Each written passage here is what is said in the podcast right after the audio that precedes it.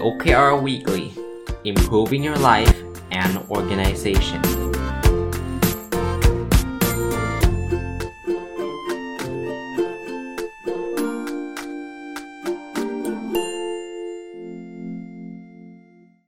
สวัสดีครับ ยินดีต้อนรับเข้าสู่นพดลสตอรี่พอดแคสต์นะครับ แล้วก็วันอาทิตย์นะครับ ก็ยินดีต้อนรับเข้าสู่รายการ OKR Weekly เนาะวันนี้หยิบหนังสือเล่มหนึ่งนะ เขียนโดย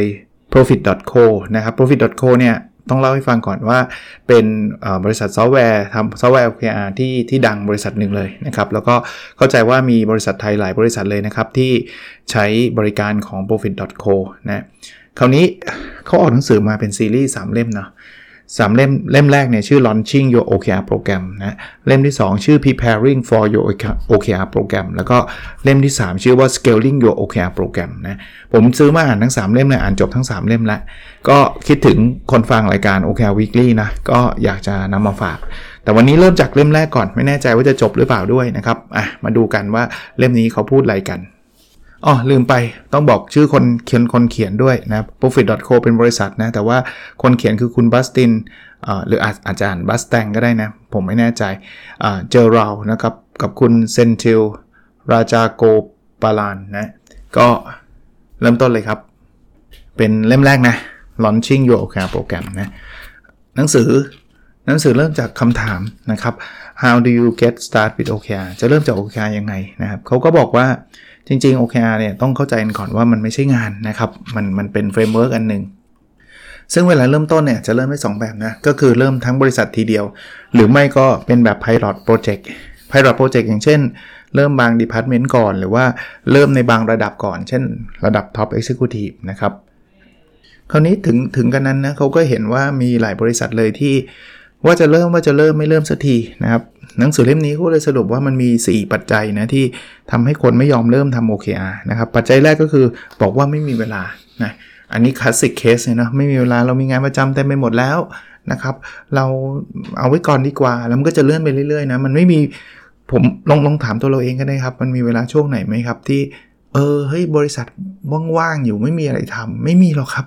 มันจะยุ่งตลอดการเนี่ยถ้าบอกไม่มีเวลามันก็คือไม่ได้ทำนั่นแหละนะครับ อันที่2เนะเขาก็จะบอกว่าเออต้องรอให้ได้รับการเทรนก่อนนะให้ผู้บริหารเทรนก่อน ซึ่งก็ก็ก็นั่นคือการเริ่มนะจริง ๆ แล้วแต่ว่าจะไปรอ train กันก็ไม่รู้เมื่อไหร่อีกนะ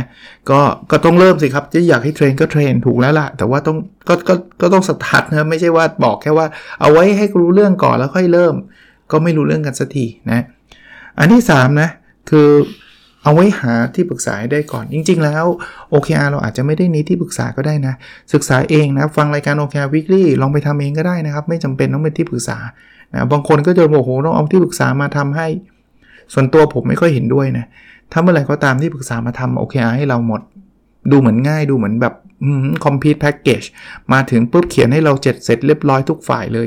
ส่วนใหญ่จะเจ๊ง แล้วก็มันก็ไม่ใช่วิธีที่ดีในการทำ OKR อยู่แล้วนะครับ และที่4เนาะเอาไว้ให้มีซอฟต์แวร์ก่อน นี่ขนาดบริษัทที่เขียนคือบริษัทขายซอฟต์แวร์นะ OKR เนี่ยเขายังบอกเลยว่ามันไม่จริงนะครับ มันไม่ใช่เอาซอฟต์แวร์มาเป็นตัวตั้งนะครับ ก็เหตุผลเหล่านี้ครับเป็นเหตุผลที่จะเรียกว่าอะไรนะครับ จะจะหยุดยั้งเราไว้นะครับ คราวนี้เขาก็บอกวิธีการสั้นๆนะเขาบอกว่า quick start guide นะสิ่งที่เราเราเริ่มทำได้คือ pilot team ก็ได้เริ่มต้นนะครับ แล้วก็เริ่มจาก 3-5 OKR ไม่ต้องเยอะมากนะทำให้มันเซตกันให้มันอะไรอะไรกันนะพอมี OKR เรียบร้อยอะไรคือเชื่อมโยงนะครับ ก็มีระบบเช็คอินติดตามความก้าวหน้านะครับถ้ามีอุปสรรคอะไรก็ช่วยกันแก้ไขนะแล้วก็ communicate กันตลอดนะสื่อสารกันใครทำอะไรถึงไหนแล้วนะครับมีเอกสารมีวิธีการ เขียนมีอาจจะใช้ซอฟต์แวร์ก็ได้ หรือจะใช้เอกสารอะไรก็ได้ในการแชร์กัน และสุดท้ายก็มานั่ง reflect กัน reflect ก็คือสะท้อนคิดว่าไอ้สิ่งที่เราทำเนี่ยมันดีไม่ดียังไง แล้วก็ reset เริ่มต้นใหม่นะในไตรมาสถัดไปแค่นี้เองนะอันถัดมาที่เป็นปัญหาที่หลายคนอยากรู้คือเอ๊ะเราจะเลือก OKR กี่เลเวลดี เขาบอกว่าในหนังสือเขาบอกว่ามันมี 4 เลเวลหลักๆ Company Level ก็คือระดับบริษัทนะ Department Level ก็ระดับฝ่ายงาน cross functional team อันนี้เป็นระดับทีมนะครับ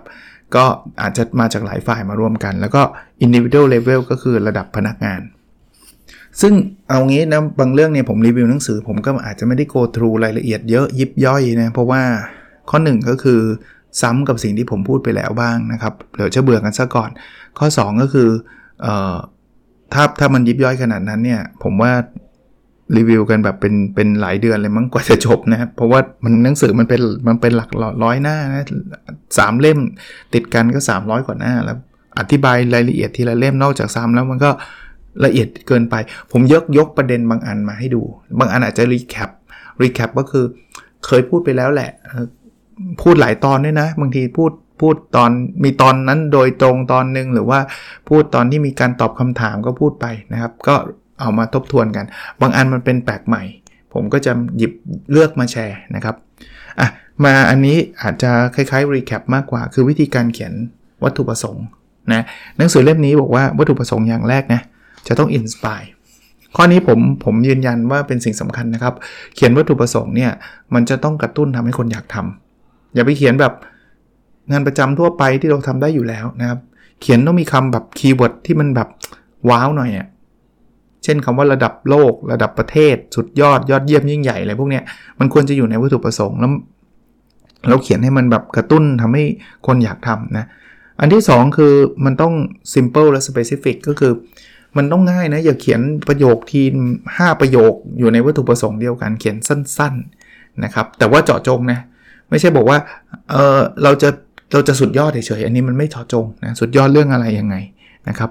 อันที่ 3 คือมันก็ต้องลิงก์กับวัตถุประสงค์ของบริษัท ถ้าเราทำของระดับฝ่ายงานใช่ไหมมันก็ต้องมีความเชื่อมโยงเขาเรียก alignment นะครับ อันที่4นะ เขาบอกว่าถุประสงค์มันก็ต้องมีเวลา อันนี้อันนี้บางคนเขียนบางคนไม่เขียน คือทำบาวคืองี้ทำบาวควรจะบอกว่ามันเสร็จเมื่อไหร่ยังไงนะครับให้ให้มันชัดเจนให้มันชัดเจน แต่แต่สิ่งที่ผมพบก็คือว่า ถ้าเรามีทำ time frame อยู่แล้ว เช่นเรากำลังเขียน OKR ของไตรมาสเนี่ยทำบาวมันมันชัดอยู่แล้วครับว่าไอสิ่งที่เราอยากทำสำเร็จเนี่ยมันคือภายในไตรมาสนี้นะครับแล้วก็อันที่5เนี่ยเออคุณต้องเขียนอะไรที่มันไม่เคยทำได้อะที่มันท้าทายนะครับ อันนั้นคือลักษณะของวัตถุประสงค์นะพอมี objective แน่นอน ถัดไปคือต้องมี key result นะก็ลักษณะของ key result อย่างแรกก็คือมันก็ต้องเชื่อมโยงนะครับ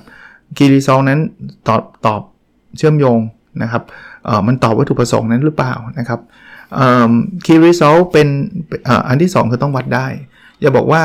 ทำงานให้ดีทำงานให้ดีวัดยังไงนะครับ ส่วนใหญ่ก็จะต้องมีมีตัวเลขมีอะไรที่ชัดเจนนะครับ อันที่3เนาะ อออย่าเอา key result ให้มันซ้ำกับกิจกรรมที่เราทำอยู่แล้ว key result มีคำว่า result ที่แปลว่าผลลัพธ์ เพราะฉะนั้นเนี่ยมันจะไม่ใช่กิจกรรมนะครับ อันที่ 4 อันนี้จะแปลกใหม่นิดนึง คือเขาบอกว่า key result ควรมีเป็นคู่คำว่าเป็นคู่เนี่ยผมอธิบายเพิ่มให้ คือเขาบอกว่าอย่าไปอย่าไปนับแค่จำนวนอย่างเดียว ให้นับเรื่องคุณภาพด้วย เช่น การได้ลูกค้าเพิ่มขึ้น 10 รายเนี่ยมันมันเป็นเรื่องจำนวนอย่างเดียว แต่ถ้าเกิดบอกว่า ลูกค้าที่ได้เพิ่มขึ้นนั้นเป็นลูกค้าที่จะซื้อของเราอย่างต่ำ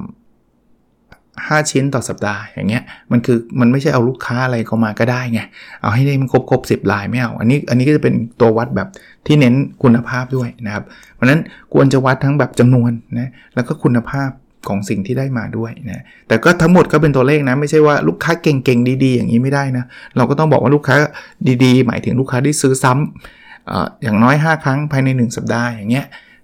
เราก็ต้องระบุไปด้วยก็อาจจะมีทั้งเชิงปริมาณอยากได้ลูกค้า 10รายไม่เป็นไรคีรีเซลที่ 2 อาจจะบอกว่าลูกค้าแต่ละรายเนี่ยจะต้องซื้อซ้ำอย่างน้อย 1 ครั้งภายใน 1 สัปดาห์ หรือ 2 ครั้งหรือกี่ครั้งก็แล้วแต่นะครับและอันที่ 5 นะ key result ที่ดีนะ ก็ต้องควบคุมได้ คุณไปเขียน key result ที่คุณทำอะไรไม่ได้ มันก็เป็น key result ที่ที่ไม่มีประโยชน์ เพราะว่าเราก็ตั้งมาอย่างนั้นเนี่ยตั้งไปเสร็จแล้วก็ ก็ไม่รู้จะทำอะไรใช่ไหมเหมือนผมตั้ง key result ว่าราคาน้ำมันต้องลดเหลือ 5 บาทต่อลิตรเงี้ยผมทำอะไรไม่ได้อยู่แล้ว ผมผมไม่ได้เป็นเจ้าของบอลน้ำมันนี่ใช่ไหมอันอย่างอย่างนี้ไม่ดีนะครับ อันที่6เนาะเอ่อมันต้องมีคนรับผิดชอบนะคือใครเป็นคนทำอะนะครับ อันนี้ก็หนังสือก็แนะนำว่าเราควรจะต้องมีมีมีความชัดเจน ว่าตรงนี้ใคร accountable นะครับใครรับผิดชอบ มาอีกเรื่องหนึ่งเนะเรื่องนี้เขาก็แบ่งประเภท key result ซึ่งเอาเอาส่วนตัวนะเวลาผมอ่านหนังสือหลายเล่มเนี่ย ผมก็จะพบว่าแต่ละเล่มเนี่ยก็แบ่งไม่เหมือนกันอีก แล้วคงไม่มีบอกนะว่าเออเล่มนี้แบ่งถูกเล่มนี้แบ่งผิดอะไรเงี้ยก็แล้วแต่เราชอบชอบชอบเลือกเอา ถ้าถ้าใครเรียนกับผมนะ ผมก็จะบอกมี 2 ประเภทนะ activity based กับ value based key result นะแต่ว่าเล่มนี้เขาก็บอกมี 4 ประเภท ก็ 4 ก็ 4 นะครับ ก็ผมมีหน้าที่ ส่งต่อนะคือคือเล่าให้ฟังนะครับ ก็เล่าให้ฟังเสร็จท่านท่านชอบแบบนี้ก็ใช้แบบนี้ ถ้าท่านชอบแบบผมก็ใช้แบบผมหรือหรือผมก็ไม่ได้เป็นคนคิดอะจอห์นจอห์นดอบอกว่ามี 2 ประเภทเหมือนผมเนี่ยผมก็เอามาจากจอห์นดออีกทีนึง ก็แต่แต่ละแต่ละคนก็อาจจะมีซอสหรือว่ามีมีแหล่งที่เขาใช้กัน มันก็มีคือมันไม่ใช่ one size fit all พูดตรงๆนะก็ก็เลือกกันได้อันประเภทที่ 1 ของเขาคือ lagging indicator key result ก็ตามชื่อนะ lagging indicator ก็คือผลลัพธ์นั่นแหละ อันที่ 2 คือ leading indicator key result leading indicator key result คือมันมันไม่ใช่ผลลัพธ์ แต่ว่ามันเป็นตัวที่ต้องเกิดก่อนนะครับ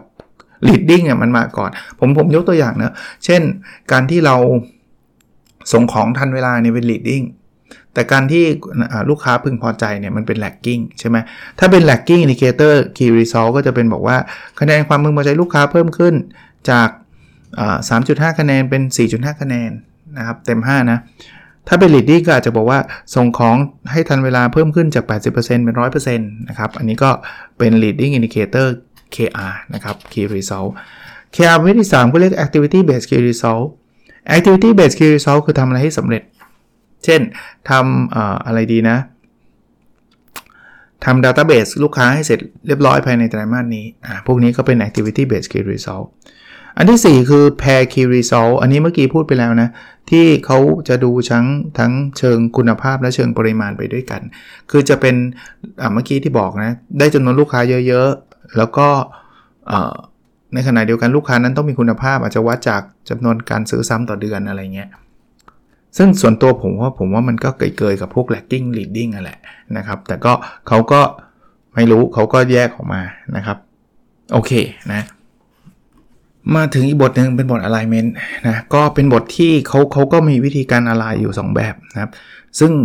ส่วนตัวไม่เห็นด้วยทั้ง 2 แบบ แต่ว่าจะเล่าให้ฟังนะครับ คือวิธีแบบแรกเขาเรียกว่า top down alignment วิธีนี้คือจับ KR หัวหน้ามายัดเป็น objective ของลูกน้องนะครับกับวิธีที่2เขาเรียกว่า rolling up OKR หรือ bottom up alignment ก็คือเอา objective ของลูกน้องมายัดเป็น key result ของหัวหน้า ทั้งคู่ผมไม่เห็นด้วยด้วยเหตุผลที่ว่าถ้าทำแบบนี้ objective คือ key result ข้อที่1นนะเพราะว่าเอา key result ของหัวหน้ามาเป็น objective ของลูกน้อง แล้วก็ข้อที่ 2 คือทำแบบนี้มันมันจะ inspire ได้ไงอะ่ะเพราะว่าคุณต้องให้หัวหน้าเขียน key result แล้วคุณต้องไปเลือกมา แล้วเมื่อกี้เราคุยกันนะว่า objective ต้อง inspire ต้องนู่นต้องนี่คุณจะ inspire ได้ไง คุณไม่ได้เป็นคนเขียนเอง คุณไปเอาของหัวหน้าคุณมานะครับเพราะฉะนั้นส่วนตัวไม่เห็นด้วย แล้วก็รู้สึกแยงแต่ว่าก็นั่นแหละ มันผมถึงบอกว่ามันมีหลายวิธี ผมก็ไม่ได้บอกว่าวิธีที่ผมเห็นด้วยจะเป็นวิธีที่ดีที่สุด คนอื่นห้ามใช้วิธีอื่นนะต้องเชื่อผมเท่านั้น 100%ก็ก็ท่านเลือกได้นะครับ แต่ผมเหตุผมบอกเหตุผลที่ผมไม่เห็นด้วยไปนะครับ แต่หนังสือเล่มนี้เขาก็ใช้วิธีนี้ ก็ไม่เป็นไรผมก็เล่าให้ฟัง มาถึงอีกเรื่องหนึ่งนะเเรื่องของการเช็คอินนะเช็คอินก็คือพอพอเราเริ่มเขียน OKR เสร็จแล้วเนี่ยเราก็จะมีการแบบมาอัปเดตกันเขาก็บอกมีโมเดลที่เรียกว่า PPP PPP คือ 1 P แรกคือ progress progress คือความก้าวหน้าตอนนี้ทำไปถึงไหนแล้วนะครับ P ตัวที่ 2 คือ plan นะครับแล้วคุณวางแผนจะทำอะไรต่อไปนะ P ที่ 3 คือ problem เอ๊ะแล้วคุณมีปัญหาอะไรบ้างหรือเปล่าเออก็เป็นไอเดียที่ดีนะ เวลาคุณจะคุณจะทำเช็คอินอะไปพูดคุยกันเนี่ยไม่งั้นมันมันไม่รู้จะคุยอะไรกันนะก็ก็ลองใช้ PPP ดูนะครับ PPP ดู เขาก็บอกว่าการใช้ PPP เนี่ยมันมัน มันทำให้มันง่ายๆนะอย่าไปทำอะไรให้มันซับซ้อนนะครับแต่สม่ำเสมอถ้าจะทุกสัปดาห์ก็ทุกสัปดาห์ 2 สัปดาห์ครั้งก็ก็ว่ากันไป เราเน้นกันร่วมมือกัน ไม่ได้มานั่งจับผิดกันหรือว่าไม่ได้เอามาแบบทำโทษกันไม่ใช่แบบนั้นเเน้นการสื่อสารนะครับแล้วก็ follow up กันนะก็เป็นโมเดลที่ไม่ไม่ยากนะในหนังสือพูดถึงการเกรด OKR ตอนไตรมาสด้วยนะ หมดไตรมาสซื้อปุ๊บเนี่ยเขามีการเกรดเขาทำเป็น 3 ระดับนะครับ ก็คือ 0 ถึง 30 เนี่ย ก็แปลว่าเออทำได้ไม่ดีนะ30 ถึง 70 เนี่ย ก็คือเออโอเค โอเค แต่ว่าก็ยังไม่ถึงเป้านะ70 ถึง 100 เนี่ย ถือว่าเป็นไปตามเป้า อันนี้ก็เป็นเบสิกเกรดธรรมดาทั่ว ๆ ไปนะครับก็ก็ไม่ได้มีมีคอมเมนต์นะ ส่วนตัวผมผมว่าก็จะเกรดแบบนี้ก็ได้ แต่ว่าต้องไม่เอาไปโยงนะว่า ใครไม่ได้ 70%ไม่ได้โบนัสอะไรเงี้ยถ้าทำแบบนั้นนะ อันนี้ผมเพิ่มให้นะหนังสือไม่ได้เขียน ทุกคนก็จะทำ key result ง่ายๆกันหมดนะครับ สุดท้ายปลายไตรมาสนะ ก็จะมี reflection กับ reset reflection ก็คือมานั่งคุยกัน คุยกันว่าเป็นไง objective ทำได้ไหมนะครับคุณทำอะไรบ้างนะที่ที่จะไปถึงเป้าหรือไม่ถึงเป้า เจอปัญหาอะไรบ้าง ได้เรียนรู้อะไรบ้างนะผมว่าคำถามนี้ดีนะ ได้เรียนรู้อะไรบ้าง หรือว่า เอ่ออะไรที่คุณควรเพิ่มควรลดนะจาก OKR ที่คุณมีนะครับ หรือมันมีผลอะไรหรือว่าสิ่งที่คุณทำอะไรที่คุณไม่ชอบเลย ที่ทำแล้วพลาดอะนะครับ หรือมีอะไรบ้างที่คุณทำแล้วชอบมากนะครับ ทั้งคือคือชวนคุยทั้งทั้งสองสองด้านนะด้านที่ทำแล้วชอบ ด้านทำแล้วไม่ชอบ ด้านที่ทำแล้วผลลัพธ์ดี ด้านที่ทำแล้วผลลัพธ์ไม่ดี แล้วก็ลองถามเขาดูว่าในไตรมาสถัดไปอะเราจะทำอะไรต่อ สุดท้ายรีเซ็ตเนี่ยก็คือการตั้ง OKR ในรอบถัดไปก็ต้องมานั่งดูว่า Key Result นั้นนะจะทำต่อไหม มันก็มีมีมีอยู่ 4 4 แบบนะแบบแรกคือ complete and close คือ key result ข้อนี้มันจบแล้วนะครับ มันจบแล้ว แล้วก็เราไม่ไม่ต้องการทำต่อแล้ว มันก็จบเป็นเรื่องๆ สมมุติว่าผมจะสร้าง database ให้เสร็จแล้วมันสร้างเสร็จแล้วไงมันก็คือ complete and close นะคือจบแล้วก็จบเลยอันที่ 2 คือ extend as is นะครับ คือ มันยังไม่ได้ทำอะมันยังไม่เสร็จนะแล้วเราก็อยากทำต่อไปนะครับ เพราะฉะนั้นเนี่ยเราอาจจะทำ database มาครึ่งทางแล้ว แต่ว่ายังไม่เสร็จ key result นี้อาจจะยังอยู่ต่อเพื่อเพื่อให้ทำต่อไปนะครับ ก็ extend ก็คือต่อเนื่องต่อเนื่อง อันที่ 3 คือ move to backlog move move to backlog คือเออมันมันยังทำไม่เสร็จแต่ว่าเออเราคิดว่ามีอย่างอื่นสำคัญมากกว่า ก็ เก็บมันไว้ก่อนเผื่อไว้อนาคตเดี๋ยวเราค่อยมาทำต่อกันแล้วกันนะเราไปทำเรื่องอื่นที่สำคัญก่อน อันที่ 4 คือ modify and continue อันนี้อาจจะทำอะไรสำเร็จแล้ว แต่เรารู้สึกว่าเออมันยังมีอะไรสมมติ Database เสร็จแล้ว แต่เราจะใส่ระบบ AI เพิ่มเติม ก็ก็ทำต่อก็คือ modify ปรับเปลี่ยนแล้วก็ continue เรื่องนั้นต่อนะครับ ก็ก็มีหลายหลากหลายรูปแบบอะวันนี้รีวิวจบเล่มแรก launching your OKR program นะมันมี 3 เล่มนะ เดี๋ยวจะมาต่อเนื่องนะ พอเล่มที่ 2 สัปดาห์หน้ามา เดี๋ยวเล่มที่ 3 อีกสัปดาห์หนึ่งนะคิดว่าคิดว่าจะพยายามให้จบภายในสัปดาห์นะครับ จะได้ไม่ยืดเยื้อนะไม่ยืดเยื้อโอเค part ที่ 2 ผมก็คือพาร์ท personal OKR นะครับ ผมก็ทำ OKR ของของส่วนบุคคลของผมนะครับ ซึ่งซึ่งก็ต้องบอกว่า ก็ก็อยากเชียร์ให้คนอื่นทำนะครับ เพิ่งจัดคอร์สไปนะมีคนถามจะจัดอีกเมื่อไหร่ ปีหน้าแหละครับ ก็ก็ปกติจัดปีละครั้งด้วยนะไม่ไม่ได้จัดบ่อยมากนะครับแต่ดีใจนะมีคนเข้าตั้ง 50กว่าคนนะนะครับ สนใจเรื่องนี้นะโอเค ของผมนะ objective ที่ 1 เรียนรู้และพัฒนาตัวเองอย่างต่อเนื่อง key result 1.1อ่านหนังสือให้จบสะสม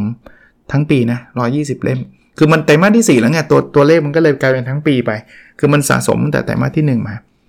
ตอนนี้ทะลุไป136เล่มแล้ว อันนี้ชิวๆเลยสบายๆนะครับ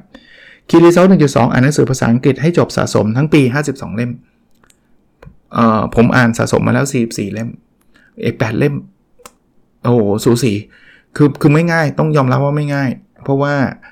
เออตอนนี้อ่านอ่านอ่านไปหมดแล้วนะ ไม่มีเล่มไหนที่ไม่เปิดเลยนะ ผมเปิดพร้อมกัน8 8เล่มเลยแต่ว่าอ่านสลับไปสลับมาบ้างอะไรเงี้ยนะ จะโฟกัส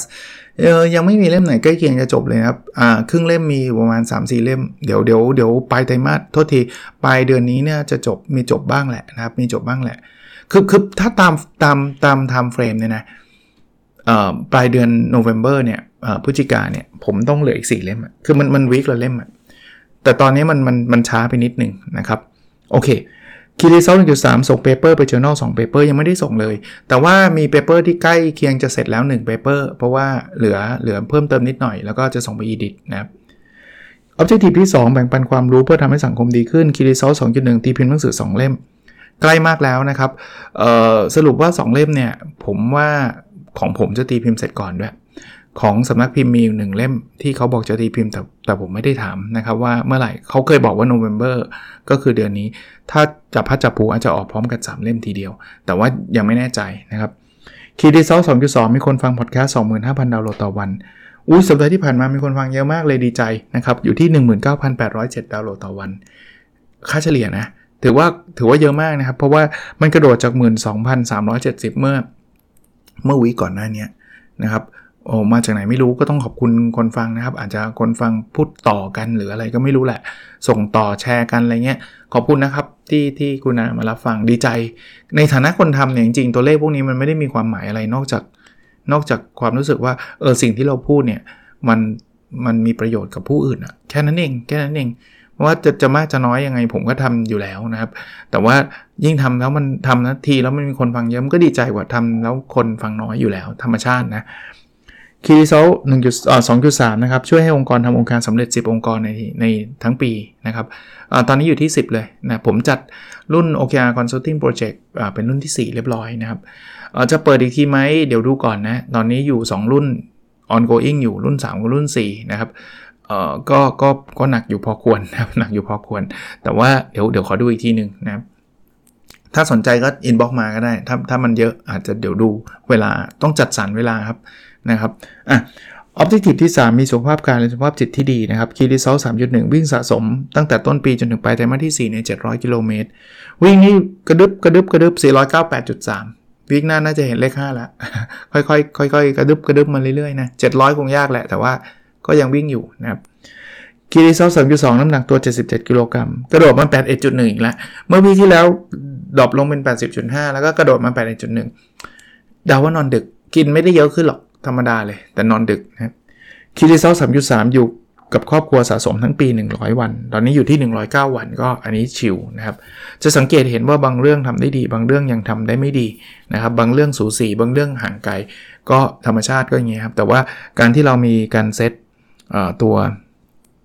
personal OKR ไว้ทำให้มันไม่หลุดแทร็กเท่านั้นเอง ถ้าไม่เซตป่านนี้เละเทะไปหมดแล้วครับ ไอ้ที่เขียนเขียนมาเนี่ย ถ้าไม่ ถ้าเราไม่ติดตามนะ ถ้าเราไม่ตั้งเป้าไว้นะ ไปไหนตัวไหนแล้วอาจจะไม่ได้ทำเลยก็ได้ สุดท้ายครับเเนื่องจากมันอยู่ในช่วงเวลาเหมือนกัน อันนี้ก็ทำปีละครั้งเหมือนกันไม่อยากให้พลาดนะคือ My OKR Diary ครับ ผมจด OKR ใส่ Diary ของผม Diary เนี่ยอย่าไปคิดถึงว่าเป็นเล่มหนาๆ ใหญ่ ๆ 300 กว่าหน้าไม่ใช่นะครับ ประมาณ 6-7 หน้า แต่แต่ดีไซน์ออกแบบมาเพื่อใช้เขียน Personal OKR โดยเฉพาะ ก็ปกติ 3 ปีที่ผ่านมาก็จำหน่ายช่วงปลายปีนี้แหละครับ เพราะว่าคนชอบเขียนเป้ากันตอนต้นปี แต่ว่าตอนนี้ทำมาจำกัด เพราะว่าไม่แน่ใจว่ายังมีคนอยากเขียนมากน้อยแค่ไหน ก็ก็ผมผมเคยเล่าให้ฟังแล้วใช่ไหมครับว่า My Open Diary เนี่ยผมทำเพราะว่าผมอยากเขียน เพราะฉะนั้นถ้าใครสนใจสั่งเเข้าไปดูในเพจได้นะสัปดาห์ที่แล้วเคยประชาสัมพันธ์เรื่องนี้ไปโดยเฉพาะเลย แต่ว่าตอนนั้นยังไม่ได้ลงเพจนะครับ ตอนนี้ลงในเพจแล้ว ถ้าใครอยากจะสั่งใช้เอาไปเก็บไว้ใช้ หรือว่าจะไปซื้อแจกลูกน้องปีใหม่ แต่ลูกน้องจะดีใจป่ะไม่รู้นะ ซื้อโอเคไดรี่แจก แต่ว่าบางบางที่บางมีเยอะนะครับบางบริษัทเขาก็ซื้อให้เอาเขาไม่ได้มีซอฟต์แวร์ในการได้กอด OKR อะไรเงี้ยเขาก็เอาไอ้สมุดนี้เป็นสมุดพก แล้วก็ซื้อเป็นร้อยๆเล่มเลยครับ ให้ลูกน้องเขียน ก็ก็ก็ทำได้นะต้องทำได้ คือคือในรายละเอียดมีบอกหมดแล้วล่ะครับ ผมก็พิมพ์มาไม่ได้เยอะไม่ได้เยอะเลยนะครับ เพราะนั้นก็ หมดแล้วก็ก็ก็คงไม่ได้พิมพ์ใหม่ครับ ก็เอาเท่าที่มีครับ จะพิมพ์ใหม่อีกทีก็นู่นนะครับเอ่อธันวาปีหน้าแหละ ผมเดาเอานะ ปกติผมก็พิมพ์ช่วงปลายปลายปี แต่แต่โน้ตนิดนึงอันนี้คือรูปแบบเดิมนะครับ รูปแบบเหมือนปีที่แล้วนะไม่ได้เปลี่ยนดีไซน์ไม่ได้เปลี่ยนสีใดๆนะโอเค วันนี้ก็ประมาณนี้นะครับ ใครสนใจก็ไปติดต่อที่เพจน้องบุญสตอรี่มันมีโพสต์อยู่อะแล้วมันมีลิงก์รายละเอียดหมดแล้วนะ พินโพสต์ไว้ด้วยนะครับ โอเคครับ แล้วเราพบกันในสดถัดไปนะครับ สวัสดีครับ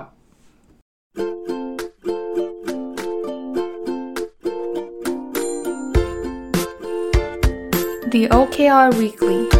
Improving Your Life and Organization